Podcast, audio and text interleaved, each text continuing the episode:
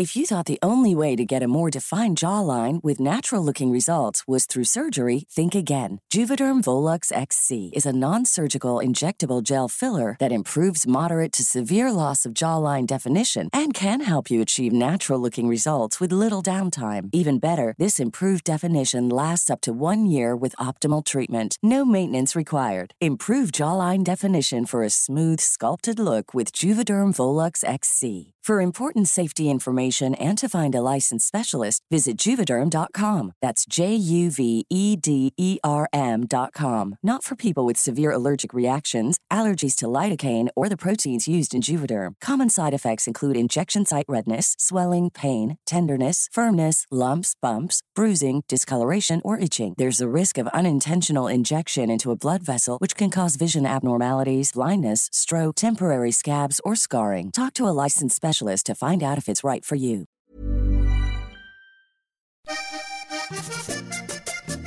Bienvenidos a esta segunda parte del el tema que dejamos inconcluso sobre la guerrilla de las FARC.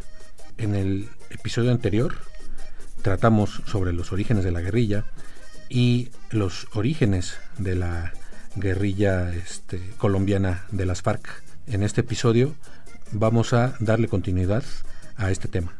Eh, los saludamos Víctor Hugo Rico y mi compañero Jair Soto. Hola, ¿cómo están? Muchas gracias por acompañarnos una vez más en este podcast Las Claves del Mundo. Gracias, Víctor.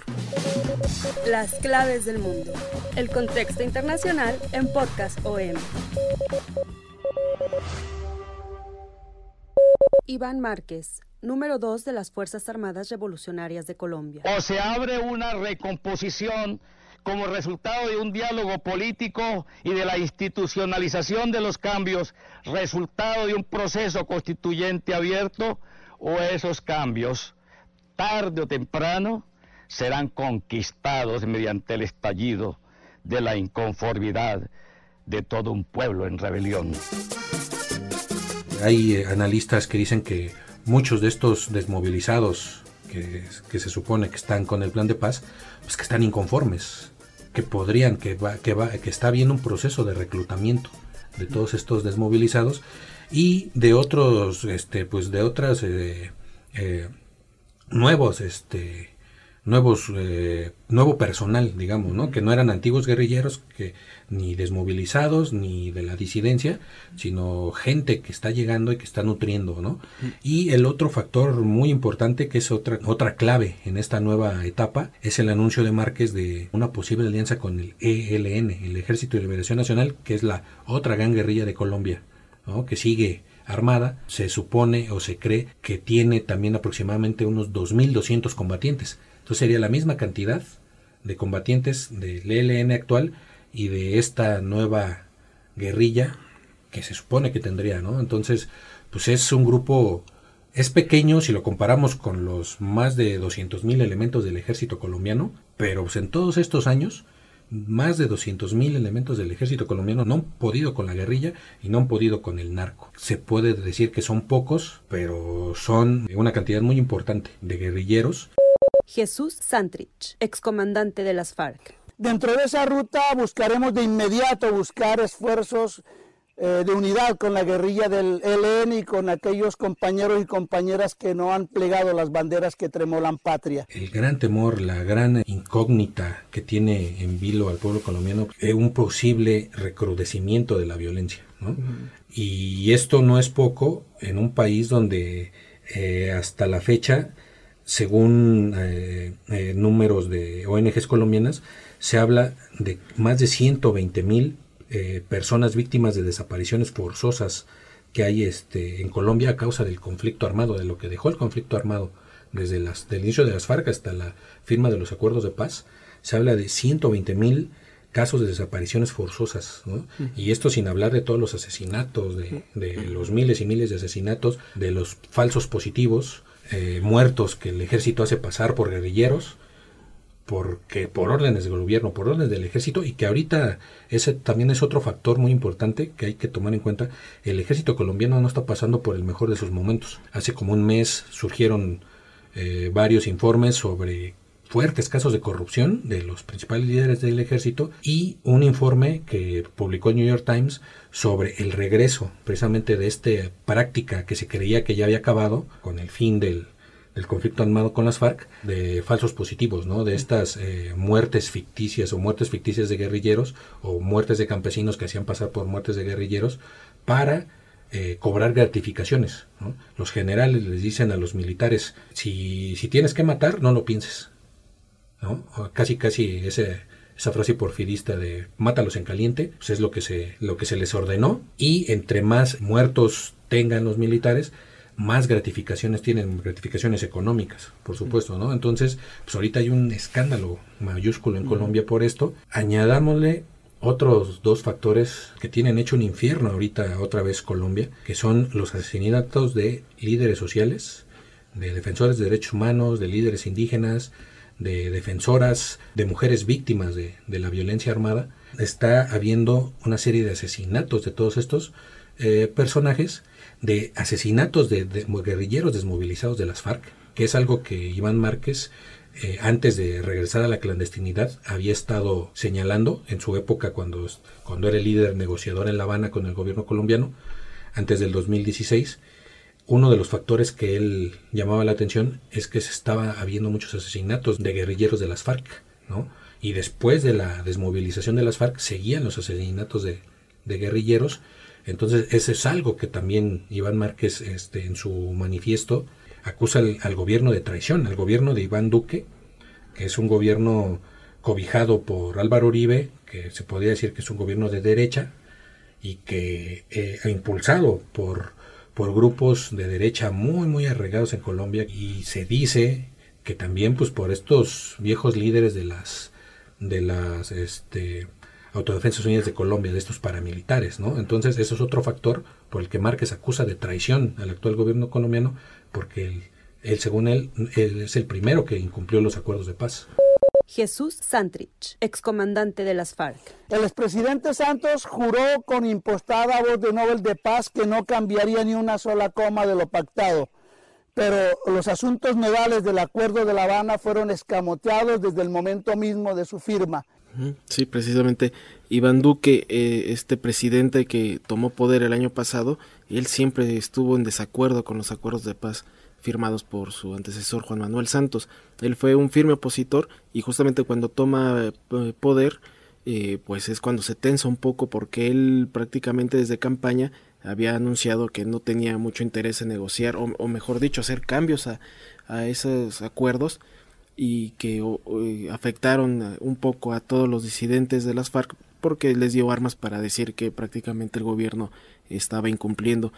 Y, es ahora que precisamente Iván Duque eh, recibe este anuncio de una manera muy negativa, él dice que no son guerrilleros, que no es un alzamiento nuevamente guerrillero, sino se trata de, un, de una banda de narcoterroristas que están resurgiendo y ahora ya ha empezado a tomar medidas eh, un día después de este anuncio eh, realizó un operativo militar en el que ya ahorita cobró la vida de nueve guerrilleros según la versión oficial. Hay que esperar también que no quieran cumplir nada más con, con dar cifras. Pero bueno Iván Duque que como ya mencionabas está cobijado por Álvaro Uribe, Álvaro Uribe quien fue quien implementó este grupo paramilitar eh, de los falsos positivos, pues ahora precisamente este año también como también mencionabas ya eh, se habló una vez más de estos eh, reactivación de los falsos positivos, justamente Duque que es defensor de, Uribe y de la misma ideología. es su hijo político prácticamente, ¿no? Entonces, sí, prácticamente estamos hablando de que está continuando el trabajo que dejó este Uribe, ahora Iván Duque también un factor muy importante es que está culpando al gobierno de Venezuela, dice que el gobierno de Venezuela es quien está también detrás de, esta nueva eh, movilización de las FARC. Iván Duque Márquez, presidente de Colombia. Colombia no acepta amenazas de ninguna naturaleza y mucho menos del narcotráfico. Los colombianos debemos tener claridad que no estamos ante el nacimiento de una nueva guerrilla, sino frente a las amenazas criminales de una banda de narcoterroristas que cuenta con el albergue y el apoyo de la dictadura de Nicolás Maduro. Y, Venezuela ya contestó también. Jorge Arreaza, canciller venezolano. Resulta insólito que Iván Duque, con absoluta desfachatez, en un acto deleznable, pretenda desplazar hacia terceros países y terceras personas su exclusiva responsabilidad en el planificado desmontaje del proceso de paz y el incumplimiento de los compromisos asumidos y firmados por el Estado colombiano ante el mundo y ante su pueblo. Sí, este sería el último factor, ¿no? O sea, si todavía a todo este caldo tan espeso, tan, tan desagradable que se está viviendo ahorita le haría falta algo, pues es esta implicación de Venezuela en el conflicto, o presunta implicación de Venezuela, ¿no? Independientemente de si es cierto o no, o sea, hay que enmarcar esta nueva declaración armada en un contexto sociopolítico muy particular que es el regreso de las derechas al poder en Sudamérica. Después de un periodo donde en Argentina gobernaba la izquierda, en Brasil gobernó la izquierda, en Ecuador gobernó la izquierda, en Chile estuvo gobernando la izquierda, en Bolivia sigue gobernando la izquierda, Colombia pues, prácticamente nunca ha gobernado la izquierda, pero Juan Manuel Santos, de ser secretario de defensa de, de Álvaro Uribe, de un gobierno pues, de derecha, un poquito más corrido para la ultraderecha, se modera y va al centro, como que comprende la situación colombiana que está pasando y reactiva, como ya mencionabas hace rato, los acuerdos de paz, porque más allá de la cuestión ideológica, pues decía es que Colombia no puede seguir en la ruta que está, ¿no? De conflicto armado, necesitamos la paz ya, ¿no? Entonces se firma la paz en Colombia, pero ahorita vemos que en Brasil llega un gobierno de pues, ultraderecha prácticamente. En, en, Chile gobierna Piñera, que es un gobierno de centro derecha. En Argentina llega un gobierno de centro derecha. En Ecuador, pues llegó un gobierno de la mano de, de Correa, se supone de izquierda, pero que se ha alineado con la corriente mayoritaria en latinoamericana y pues también con los intereses de Estados Unidos. Y en Colombia, pues llega el, un pupilo de, de Álvaro Uribe, un pupilo de, pues digamos, de, ultraderecha, por así decirlo, o de derecha. Entonces, este nuevo reflujo político está acorralando pues a Venezuela, de donde todavía subsiste, a pesar de todo, pues este experimento llamado Revolución Bolivariana del siglo XXI. Colombia se convierte con desde Santos ya había eh, roces con Nicolás Maduro, con el presidente venezolano. Iván Duque se alinea con Bolsonaro y con Donald Trump y entonces ahorita hay una confrontación directa, Colombia contra Venezuela, y esto pues lo, lo vemos que este pues que está ahorita surtiendo efecto pues en esta nueva confrontación ¿no? están culpando a, Maduro ha habido muchos reportes de que en Venezuela hacen las incursiones eh, militares incursiones armadas no solo las disidencias de las FARC sino también en ELN cuando el ejército colombiano va tras los guerrilleros se refugian en Venezuela y bajo la protección de, del gobierno venezolano. Esto es lo que se lo que se dice en Colombia, lo que dice Estados Unidos.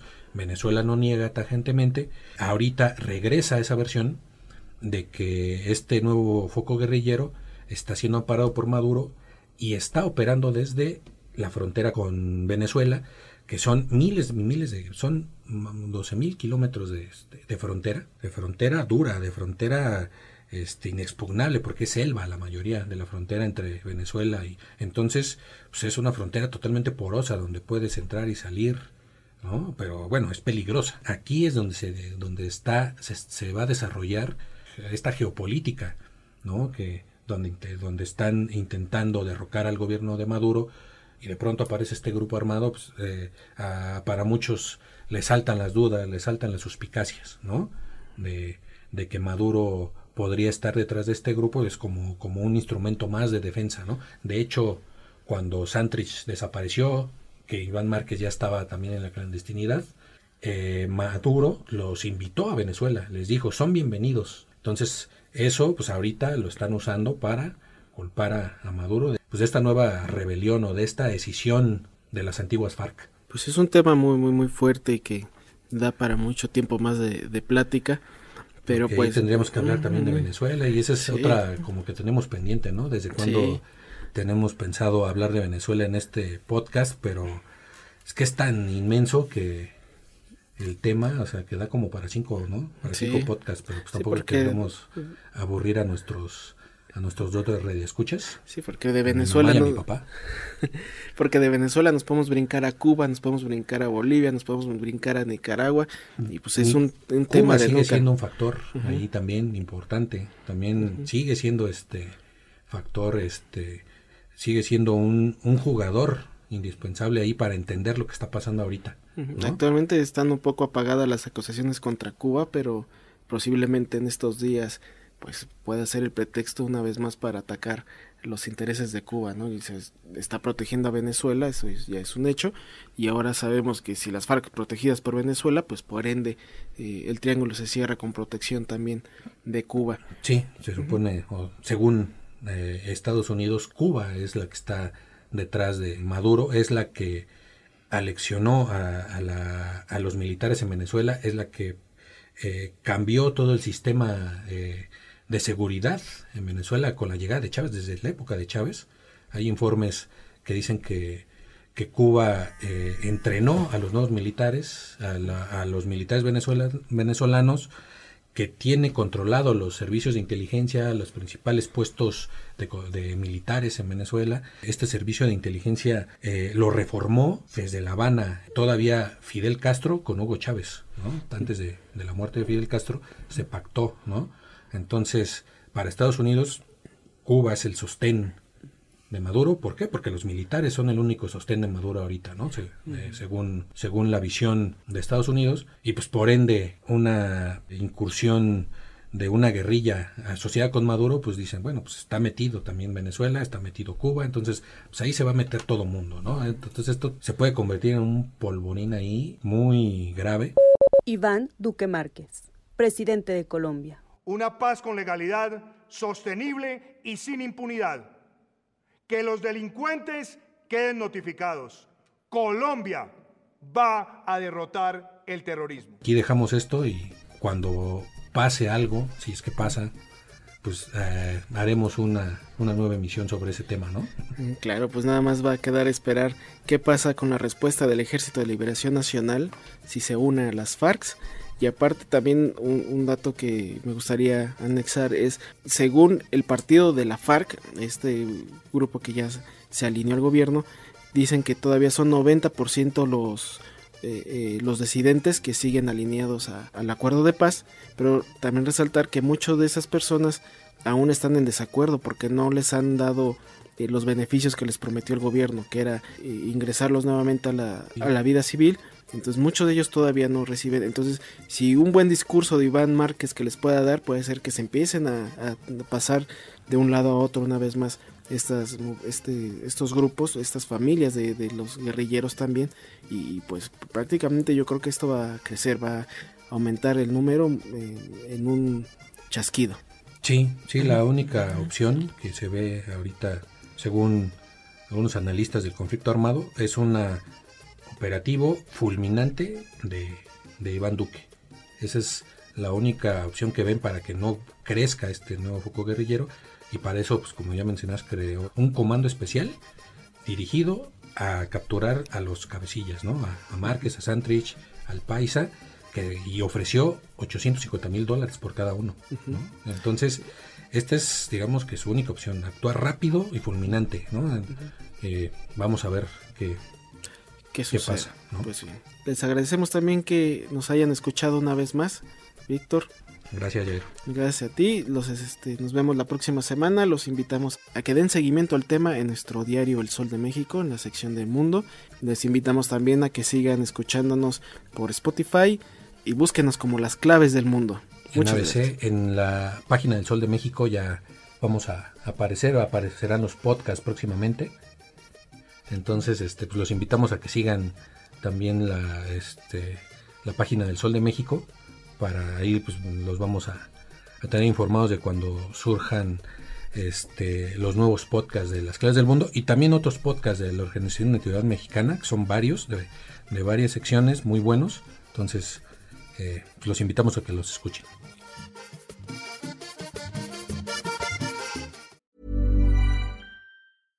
Want flexibility? Take yoga. Want flexibility with your health insurance? Check out United Healthcare Insurance Plans. Underwritten by Golden Rule Insurance Company, they offer flexible, budget friendly medical, dental, and vision coverage that may be right for you. More at uh1.com.